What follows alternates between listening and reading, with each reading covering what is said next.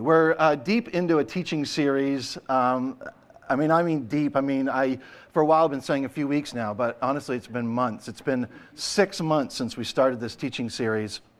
It's the longest teaching series I've ever done, and you're like, yeah, no kidding. But we're trying to we're trying to find a place to land here. The series is called Emotionally Healthy. This series is really about becoming um, an emotionally healthy church made up of emotionally healthy people. And we said that one of the reasons that this is important is because, and, and that we should be talking about this in this setting, is because Jesus, who we follow, was an emotional being and was emotionally healthy. So then it stands to reason that part of the process of becoming more like Jesus is to become more and more emotionally mature and emotionally healthy. So we started this series way back in March. Um, asking this question what if all of our emotions are places to meet with God? What if God is already there waiting for us? So we've covered a bunch of challenging topics so far in this series, and I really feel like I feel like we're beginning to find a place to wrap it up, uh, kind of a place to looking for a landing strip. So we're getting close. My prayer for all of us in this series is uh, for us as individuals, for us as couples, for us as households, for us as a church, is that God would bring us to a place of emotional maturity and emotional health as we follow Jesus. Let's pray together. Heavenly Father, thank you for this time this morning. Thank you for each person that's here that's uh, been so intentional about carving out some time to be together uh, with other believers and to come together around your word. Pray that your word would be clearly spoken today, that our hearts would be open, our minds would be clear of distraction, and uh, just invite you uh, to meet with us today. And we invite your presence into our experience together this morning. In Jesus' name, amen. Some people wake up happy. Oh, okay. I know, I feel the same way about those people. Some people wake up sad. And by that, I mean, um, some of us by nature are happy. Like some of you always wake up on, on the right side of the bed somehow. Others of you are not so lucky. Others of you, the default setting is sad. It's is uptight. It's it's nervous. It's stressed. It's it's down. It's unhappy. It's anxious. It's depressed it's kind of your bent. So, we've been uh, talking about emotional health now for six months, and it, it, wouldn't be intellectually honest of us in this series uh, to, if we wrapped it up without talking about anxiety and depression. So, we're going to take the next couple weeks, or the next couple times I'm at the podium, and we're going to tackle this topic of anxiety and depression. So, just as a disclaimer, I'm not a doctor, okay? You know that. I'm not a therapist. I'm not a counselor. I'm not a psychologist. I'm not a psychiatrist. I'm none of that. I'm a follower of Jesus. I've been leading in the church in a pastoral role for uh, nearly 30 years. I've had countless hours of conversations with people who struggle or have struggled with anxiety and depression. And so I've tried to learn from people who have personal experience, either working through it themselves or guiding others through it so basically, what I'm doing right now in this moment is I'm trying to lower the bar of your expectations, okay? So, uh, so you don't leave here thinking, well, that was a total waste of time. He's supposed to be an expert on this. He doesn't know anything. I'm just telling you right now, I don't know anything. But I hope that this time together is, is not a waste. I believe it can be helpful. And uh, I think anytime we go to the God's Word with open minds and hearts, that's exactly what it can be. I'm not going to offer you a formula this morning. I'm not going to offer you a magic cure all. And it's not because I'm holding out on you, it's because it doesn't exist. So let's be honest about that from the very beginning. So to start things off, first things first, uh, please know when we're talking about um, anxiety and depression, we often link them together, but we're not talking about the same thing. And the other thing you need to know is if this is your story, you are not alone. You're not alone in this. Have you ever felt like you were the only one on the planet dealing with anxiety and depression? I mean, you don't put your hands up because I know that just made you anxious, but uh, have you ever felt like you're the only one? Oh, maybe not on the planet, okay? But hey, we're churchy people. So you've, uh, you've probably felt like you're the only one in the church struggling with anxiety or depression. Because there's a stigma, right? Like Christians are supposed to be happy. Like uh, Christians are supposed to be just above the circumstances all the time. So the, the question then becomes well, what's wrong with me? What's wrong with my faith? What's wrong with my relationship with God? And you feel guilt and you feel shame. Maybe you or maybe you're in your church experience, you've been made to feel guilty and shameful. And you kind of feel like the odd man out, and you're like, I always thought I was the only one in the church. Truth be told, nothing is further from the truth. So there's staggering numbers of modern Americans who are up against anxiety and depression. So let me just give you some an overview of the most recent numbers. As of 2017, this is according to an analysis by National Center for Health Statistics, 13% of the US population over the age of 12 have taken antidepressant medication in the last month. That's 1 in 8. So, so and it, don't you don't don't think that you're in the church so that doesn't like not in this setting. Yeah, in this setting. 1 in 8. Some of you in this room are over 60. I'm just kind of looking at the curtain back there right now, and I'm not making any eye contact. And uh, 19% of adults over 60, 19%, that's really close to one out of five, of adults over 60 have taken antidepressant medication in the last month. The number of people using antidepressants rose 64% over a 15 year period from 1999 to 2014 when, that, when most, that most recent study was done. Women are twice as likely to take antidepressant medication, probably because they're more in touch with their feelings. Whites are three times as likely to take antidepressants as any other ethnic group. And not only are more people taking antidepressants, but they're staying on them longer than ever before. 68% of people who take antidepressants have been on them more than two years. A quarter of people who take them report using them for 10 years or more. Here's a headline I read just a couple days ago Global depression drug market poised to surge to $17 billion by the end of 2020. I don't know if that's coincidence that it's also the end of another presidential election cycle uh, or if there's any connection or not. I, that's my own conclusion, okay? Uh, but holy cow, it's like an epidemic. And don't think for a minute that followers of Jesus are immune.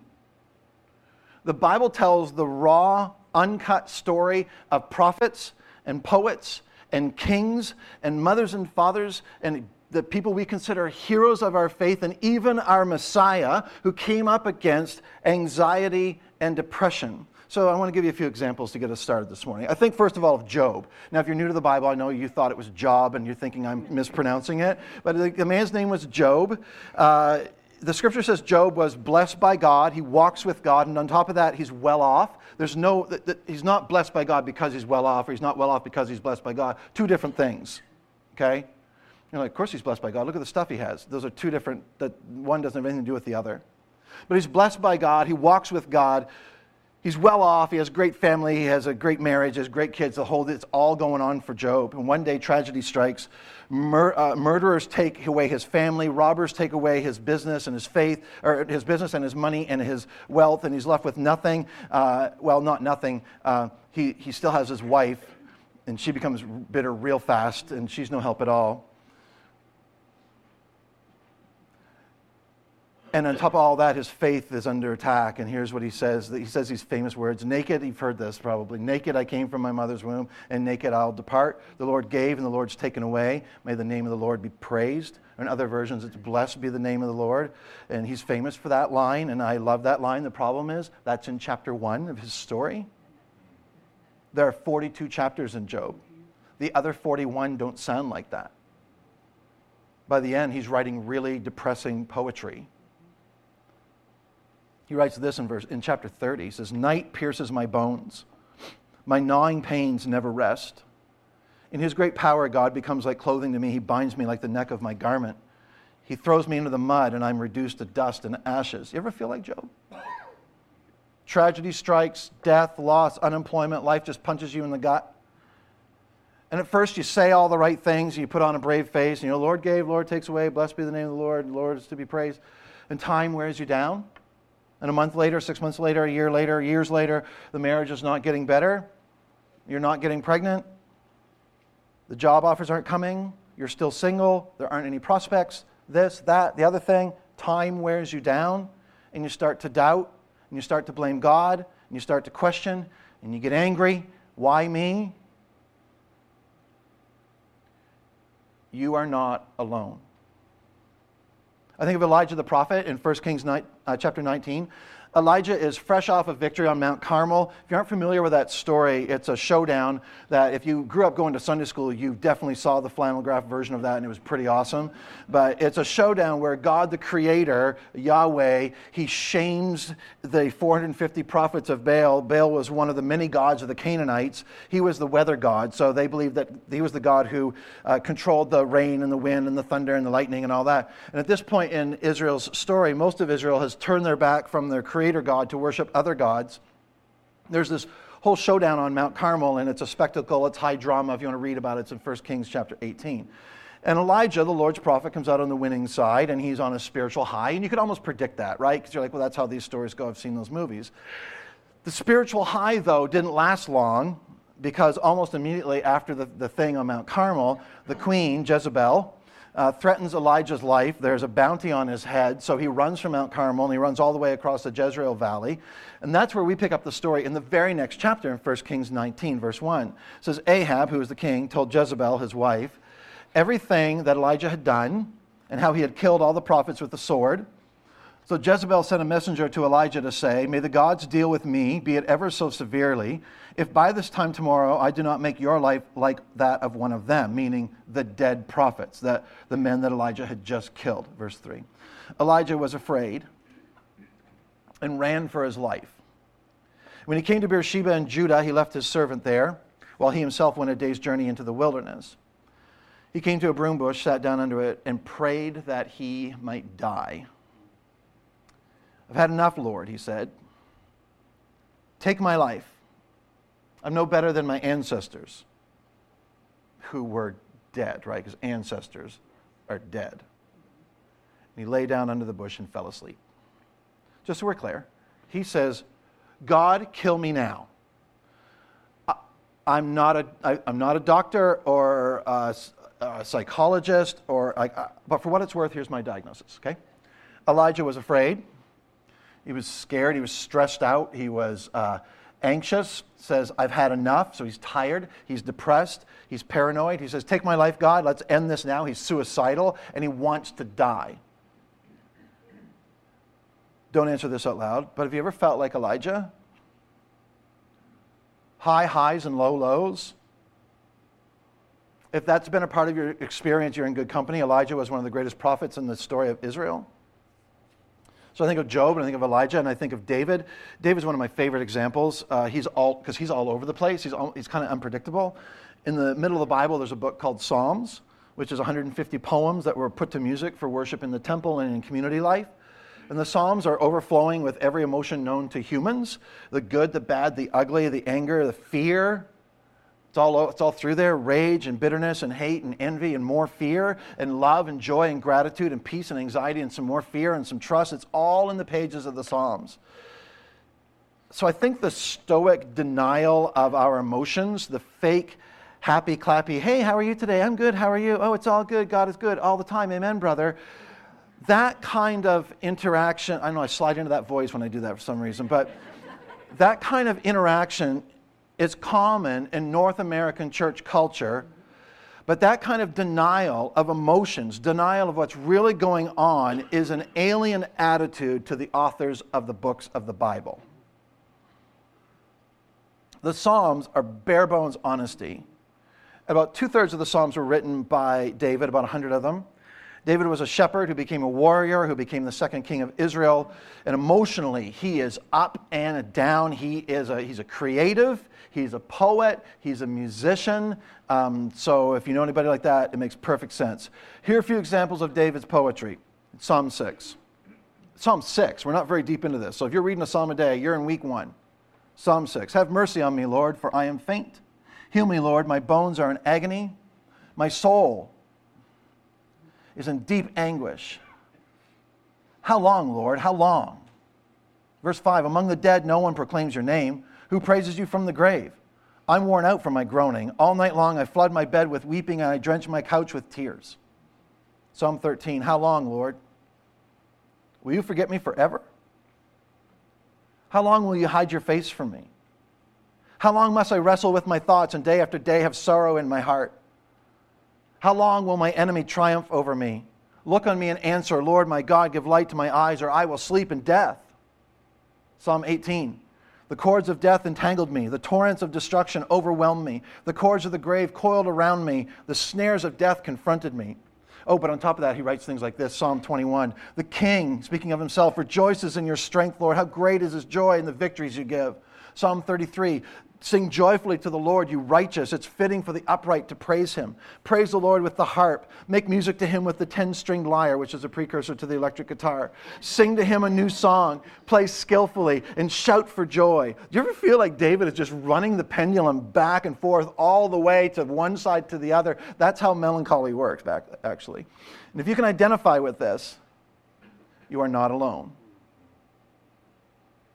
Job, Elijah, David. Oh, one more song before I move on. Not all the songs were written by uh, David. A bunch are written by the sons of Korah, who were a group of songwriters and musicians who, who worked for the priests. So they worked at writing songs and creating music, filling the temple with poetry and music and melody. So they were like the Chris Tomlins and Joel Houstons of ancient Israel's worship scene. Okay? So that's who they were. So they would have been blasted all over K-LOVE, if you know what I mean. So one of the one of the Psalms written by the sons of Korah was Psalm 88. It's written by a man named Heman. He was really popular on Saturday mornings when I was a kid, but that's another whole story. So I'm pretty sure I'm not pronouncing this man's name right, but hey, we're in uh, America, so we're just going to call him He-Man. So that's what we're going with, okay? I don't my Hebrew isn't that strong. So He-Man wrote us it's hard to say with a straight face. Wrote uh, Psalm 88. Listen, uh, this sounds to me more like venting and screaming at God, but, but listen to his words. They're actually kind of chilling. Verse 1 Lord, you're the God who saves me. Day and night I cry out to you. May my prayer come before you. Turn your ear to my cry. So this is his cry. Verse 3 I'm overwhelmed with troubles. My life draws near to death. I'm counted among those who go down to the pit. I'm like one without strength am set apart with the dead, like the slain who lie in the grave, whom you remember no more, who are cut off from your care. You've put me in the lowest pit, in the darkest depths. Your wrath lies heavily on me. You've overwhelmed me with all your waves. You've taken from me my closest friends and have made me repulsive to them. I'm confined and cannot escape. My eyes are dim with grief. I call to you, Lord, every day, and I spread out my hands to you. Verse 14. Why, Lord, do you reject me and hide your face from me? From my youth, I've suffered and been close to death. I've borne your terrors and am in despair. Your wrath has swept over me. Your terrors have destroyed me. All day long, they surround me like a flood. They've completely engulfed me. You've taken my friend and neighbor. Darkness is my closest friend. That's in the Bible. Darkness is my closest friend. I think this is one of the darkest, most disturbing prayers known to man uh, at least David usually ends on an up note. His songs of, of lament, you know, they end up on a, on a high note most of the time. You know, it's like, I'm miserable, I'm doubting, I'm questioning God, but I will hope in you, you know. But not He-Man. His, his closing line is, darkness is my closest friend, period, at the end, drops a mic, walks off the stage. Here's what we need to understand. Psalm 88 was, was a worship song.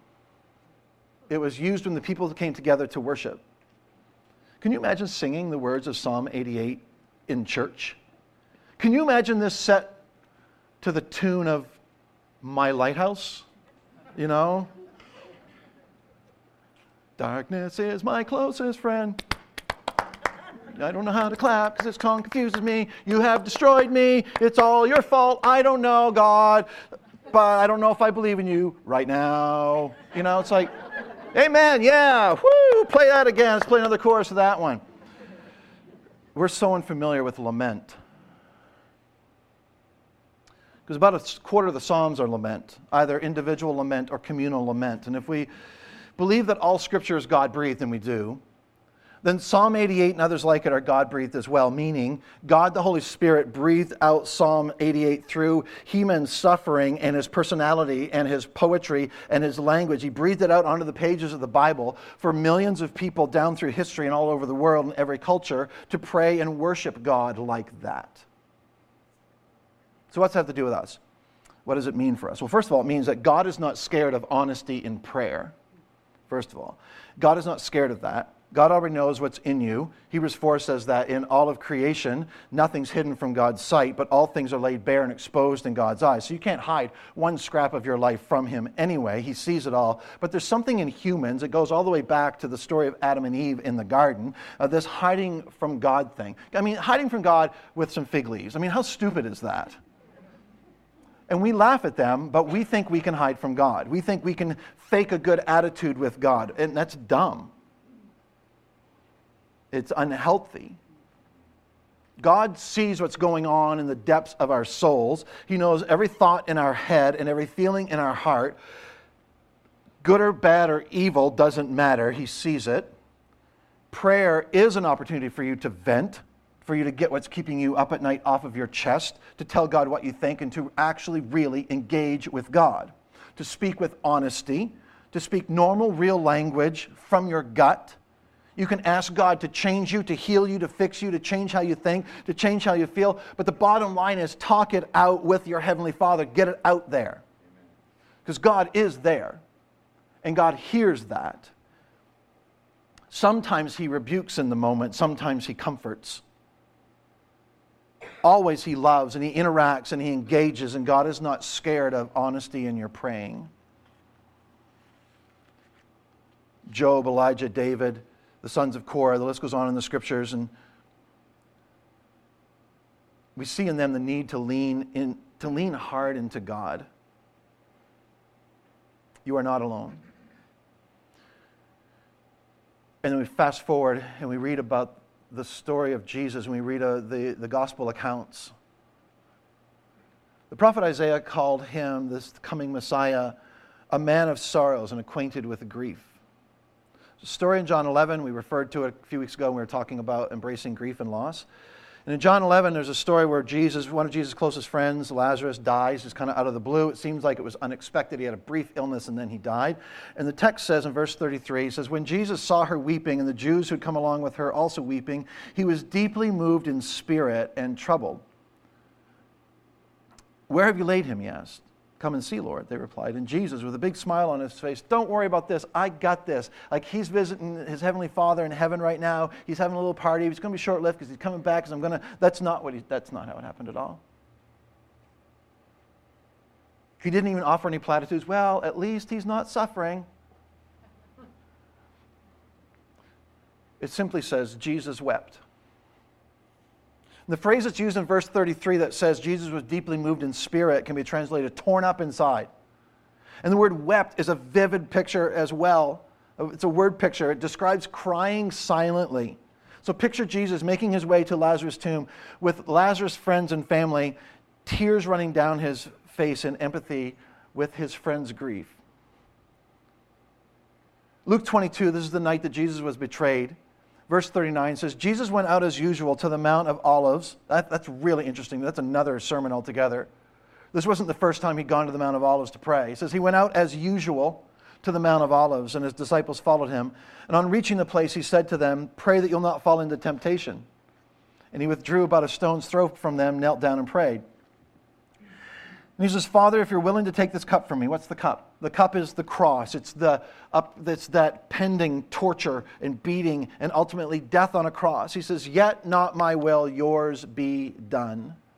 We always quote the second half, right? God, not my will, but yours be done. And isn't that great? I mean, well done. If that's where you're at, way to go. I'm happy that you got there. But Jesus, in the first half of the prayer, says, God, I don't want to go to the cross. Father, please take this from me. If you say no, if you say no, it's okay, not my will. But can, can we just skip this? Look what happens, verse 43. It says, An angel from heaven appeared to him and strengthened him. After the angel appeared and strengthened him, it says, Being in anguish, he prayed more earnestly, and his sweat was like drops of blood falling to the ground. There's actually a, a, medical term for that that I don't know how to pronounce, but uh, I keep looking up stuff I don't know how to say. Uh, hematidrosis is something or something like that, but it's where you actually bleed through your pores. I looked it up. It's gross. Uh, this is what the description of that says. It's a, it's a condition in which capillary blood vessels that feed the sweat glands rupture, causing them to exude blood, occurring under conditions of extreme physical or emotional stress. Severe mental anxiety activates the sympathetic nervous system to invoke such a response as to cause hemorrhaging of the vessels supplying the sweat glands. You got the picture? I thought about putting a picture on the screen, but decided against it because it's disgusting.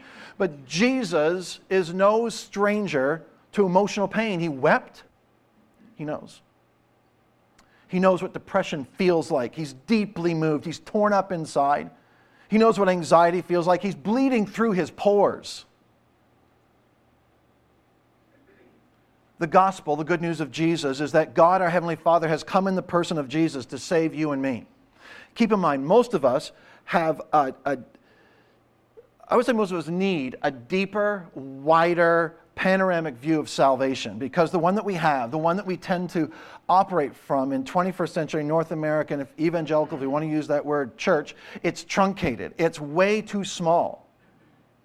Jesus came to save you Yes, out of hell and into heaven, absolutely.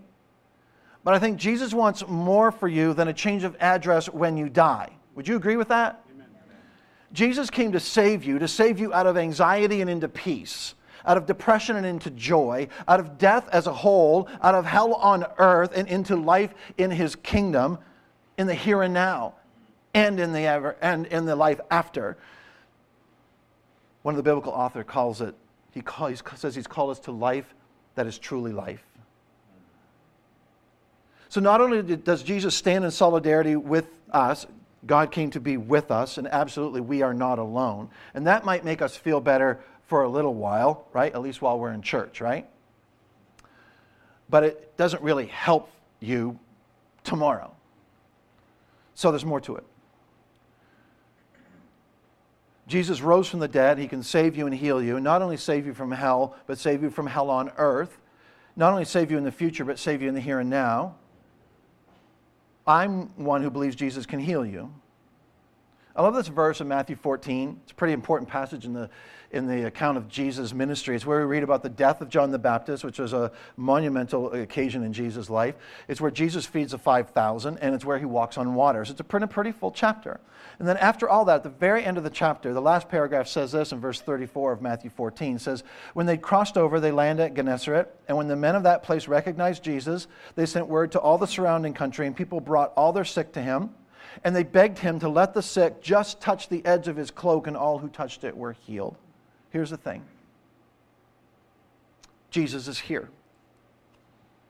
After he'd risen from the dead and before he ascended to the Father, he promised that the Holy Spirit would come and the, the Holy Spirit would be his presence on earth. And 50 days later, that's exactly what happened. And his Holy Spirit is right now on the move, and Jesus can heal you. Matthew says, All who touched him were healed. So please listen, please listen, listen. The word healing is a slippery word in this discussion. I understand that. When, we get talk, when we're talking about anxiety and depression, healing can mean different things to, to, depending on who's listening. So when I say, Jesus, can he heal you? Because we, we want to think that Jesus can heal us from our anxiety and depression we tend to think, oh yeah, that's great. So healing, like somebody's to have a prayer for me, and like, and, or maybe I'll pray on my own behalf, and like it's like, bam, God's to zap me with the healing Jesus lightning bolt, and it's all I'm to be healed from anxiety, and you're to be healed from depression, and you're to be happy like all the time. You're to be one of those annoying happy people. That's not what I mean. So stay with me, okay? Because I have tons of questions on this topic. I've already proven I'm not very qualified to speak on this, but I'm pretty sure. Uh, by doing life and talking with some people who've experienced this, who've lived it, who maybe know more about anxiety and depression than I do because it's real life. Anyway, my question that I take out from all that is do we need healing from anxiety and depression, or do we need healing from something else? Something deeper, something that's under the surface. I want to read uh, some verses from Psalm 42.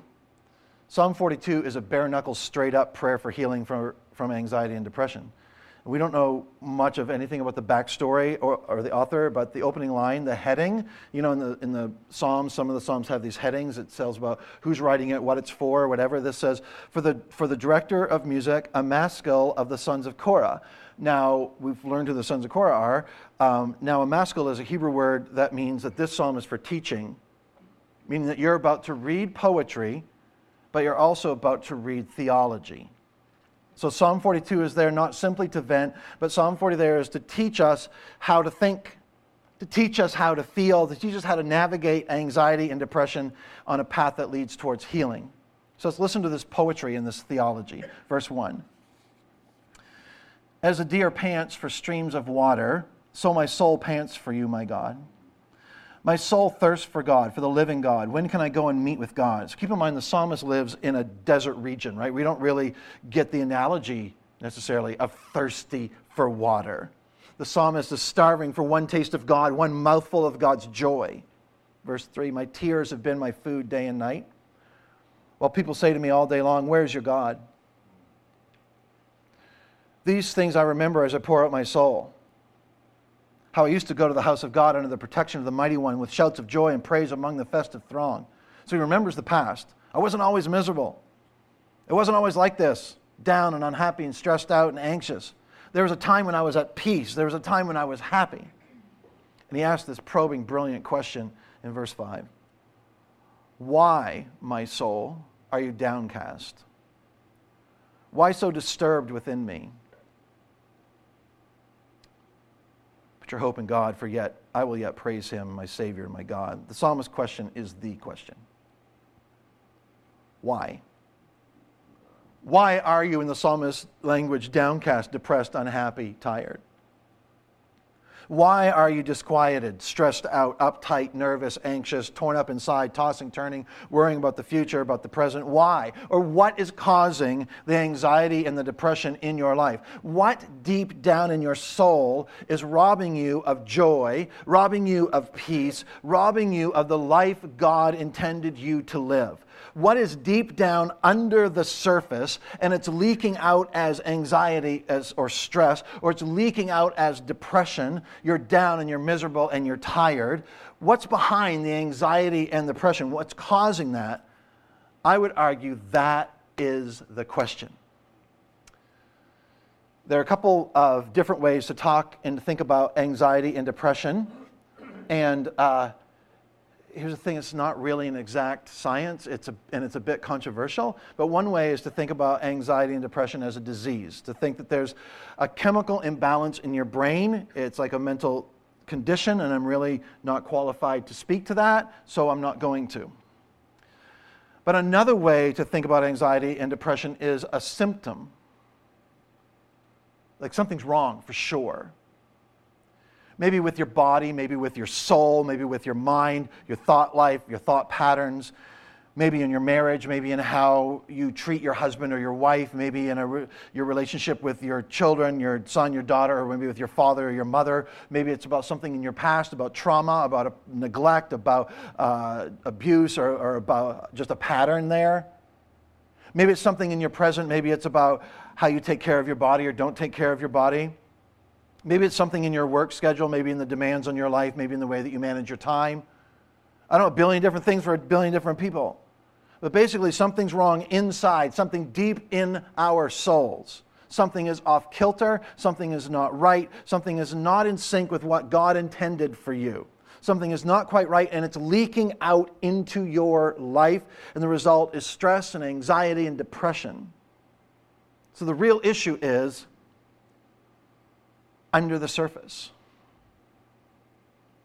What's under the surface? There's something causing it in your life. Whatever's behind the emotions, whatever's behind the fear, whatever is messing with your nerves, whatever it is that's making you anxious or causing you to panic or causing you to lose sleep or causing you to be stuck, just completely unable to move forward. For some people, it's such a big deal that it becomes part of their identity. You know what I'm talking about? They kind of like to brag about how anxious they are and about how all these external things make them nervous and make them panic and like to make sure you know that about them. And they like to excuse their inaction and their unwillingness to take action and to pursue change in their life and in their relationships and in their job and in their family and in their finances because they're just so anxious about it and they're so nervous about what might happen. And, and it's so unhealthy that it's become their identity. And for some people, present company excluded, of course, but you know some people like this and for, in some cases, it's, it's gotten so uh, to a point of unhealth that it's how they get attention. It's, how, it's the only place I know to go for empathy. It's the only place I know to go for some positive reinforcement and some encouragement. Something is so broken, they lean into their identity as someone who is so just crippled by anxiety because it's reminding people about this thing about themselves that it generates all this support and encouragement and love from other people. And can I just say something just so I'm, I'm about as it relates to medicating your anxiety, just so I'm clear on this, because uh, let's not ignore the elephant in the room. I'm not, I'm not saying don't take medication for anxiety and depression. I'm not going to say that at all. But what I'm saying is be sure that in addition to dealing with the symptoms of your depression or your anxiety, that you're also addressing what's driving it. You're also exploring what's lying beneath the surface, what's under the surface causing the symptoms that you see above the surface, right? Here's what I mean by that. Let me give you an example. And my kids always love it when I use them as examples, but they're adults now, they can handle it. A few years ago, um, our son Ben uh, broke his wrist. Uh, he was playing hockey uh, in that time in his life, and he broke his wrist, and they have nothing to do with each other. You can ask him about the story. Um, anyway, I was the first. That's, not, that's all the details I'm going to give. I was the usually like what 13 or 14. Yeah. I was the first person to come to him after this happened, and so when I saw the injury, and again, remember I took zero, like any no pre med courses, no biology, no physiology, didn't offer that in seminary, and so anything related to the human body I did not study. But when I saw the injury, it was very obvious that he had broken his wrist. Um, I mean, you're not supposed to have two elbows. Your arm should not be able to bend there in that direction. So, so, uh, so what I did, because I'm a good parent and I respond well under pressure, I took him inside. I went to our medicine cabinet and I gave him a bunch, a bunch of ibuprofen. Just, I mean, pretty much everything that was left. I'm like, here, take all this because I think this is really serious.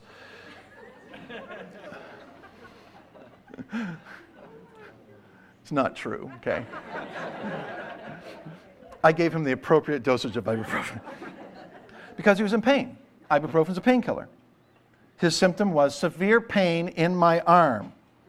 So naturally, I gave him something to address his pain, and everything was good after that. It was pretty much it. Eventually, the pain went away, and things are good. That's ridiculous. That's not what happened. We immobilized the arm. We got some ice on it. We got him to the hospital. He had surgery the next day. They inserted a pin. They put him in a cast. They put him in a sling.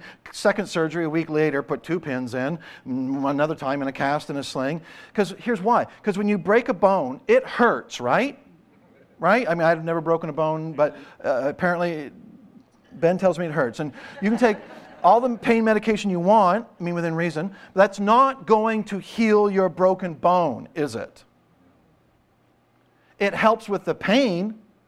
But if you want that bone to heal properly, if you want full functionality on the other side of your injury, you got to go to a doctor, you got to get some x rays, you might have to have surgery because they might need to go under the surface to repair what's been broken. And then out of that, and out of that process that follows, comes healing. I would argue that the same thing is true with anxiety and depression. If you want healing, simply treating the symptoms is not enough. And I'm not anti antidepressants. Don't misunderstand me and freak out and don't go home and like throw all your pills away. Pastor Todd said, post a video on Instagram, you're flushing your med. Don't do that. If you do, don't tag me in it. My point is, my point is we have to engage in the process long enough and go deep enough to be able to ask the right questions. And the first right question is, what is causing my pain? If you want to get better, you might have to do some surgery. You might have to go into the recesses of your soul to figure out what's broken deep inside in your mind, in your heart, in your life, in your past, in your relationships, in your marriage, in your body. What is broken deep inside of you, You have to engage in a process and pray for healing. The beauty of the gospel of Jesus, please listen. The beauty of the gospel of Jesus is that Jesus finds us in the broken places. Amen.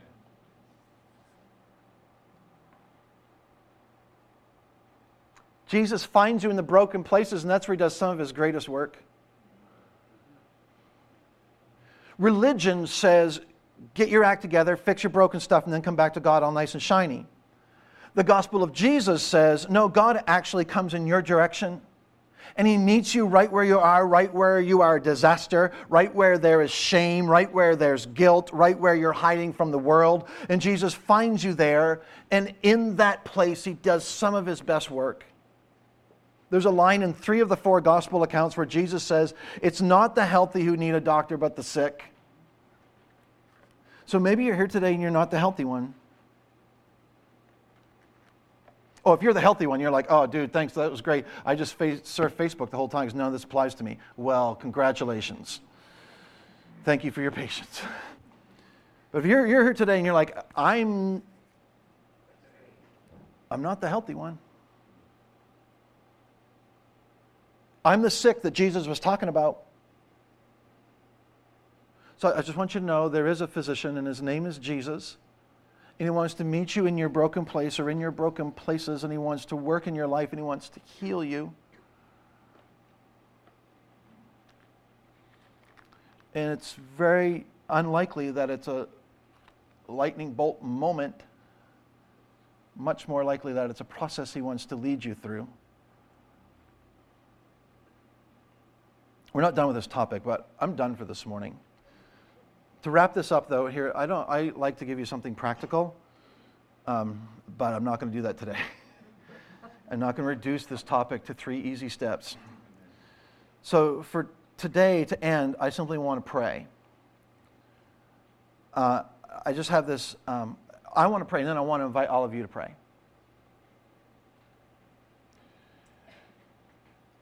I have this crazy belief that when God's people pray, when we gather, God's Spirit moves and God does miraculous stuff.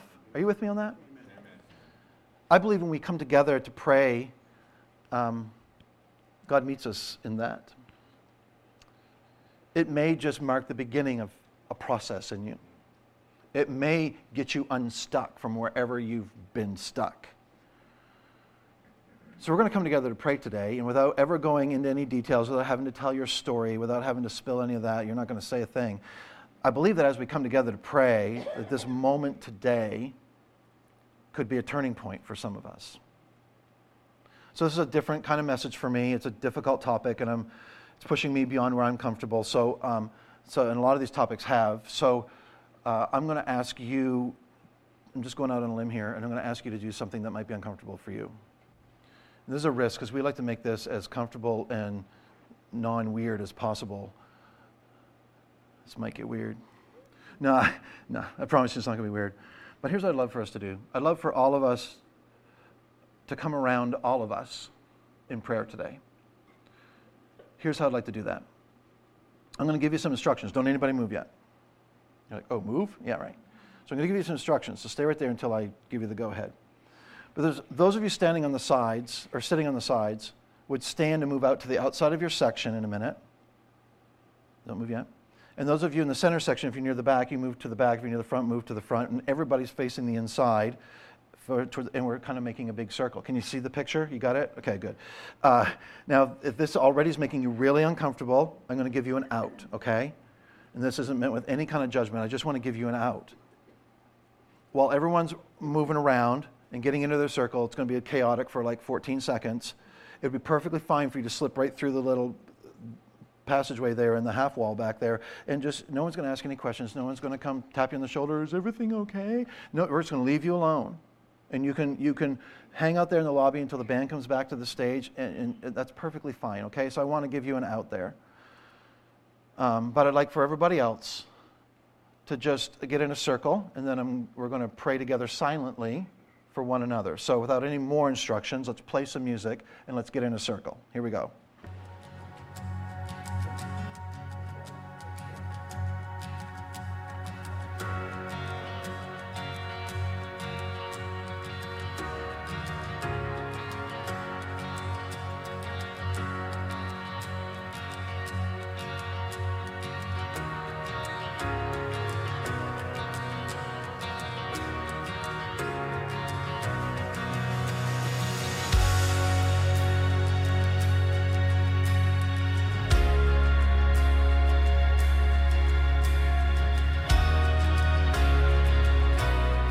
Wow, nicely done. You follow instructions so well. Earlier today, I was talking with the guys in the booth, and I had a plan B for this moment because I wanted to make sure we had enough people to make a circle. This is an impressive circle. This is cool. Thank you for rolling with this.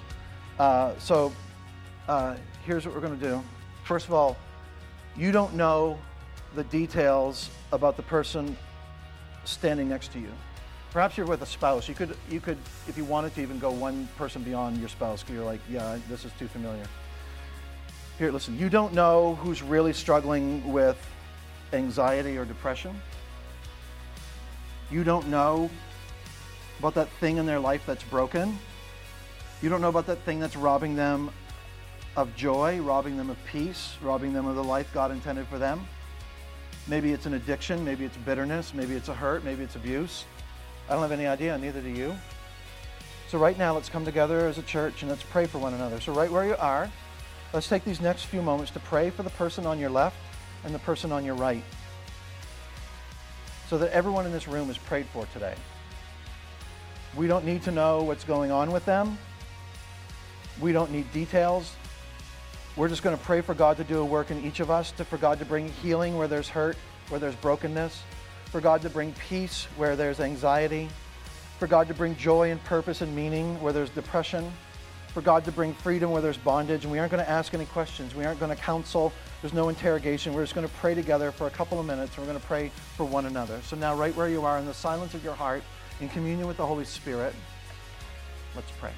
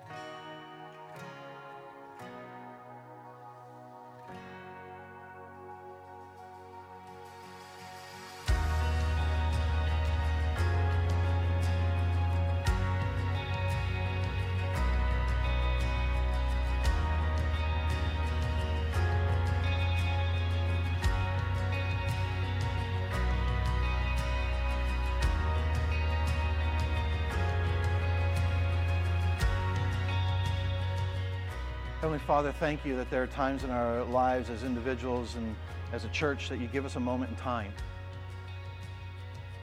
Thank you for this moment. May this be a time of, of healing. Maybe it's a process that's starting. Maybe it's a, a moment to get unstuck, engage with what you're doing in our lives whatever it is for the people gathered in this circle, God, I pray that your Holy Spirit would minister healing. May we be agents of healing in the lives of the people around us. We thank you that you are a Messiah who was acquainted with grief. You identify, and God, we're grateful for that. Pray for each person in this room this morning that you would just minister your peace and joy to their hearts and deep within their souls. We thank you in Jesus' name. Amen. Thank you so much. You can go back to your seats if you can figure out where you were.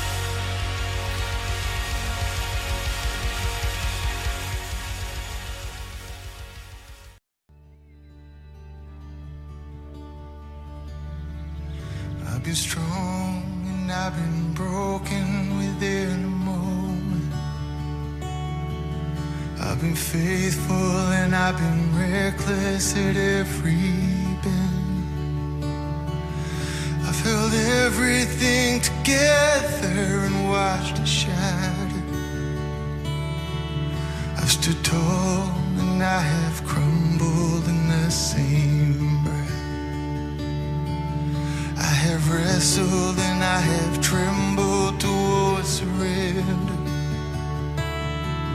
Chase my heart adrift and drifted home again.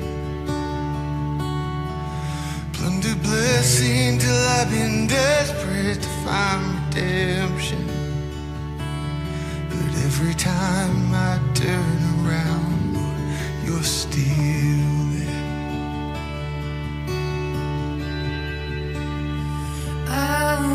is fine.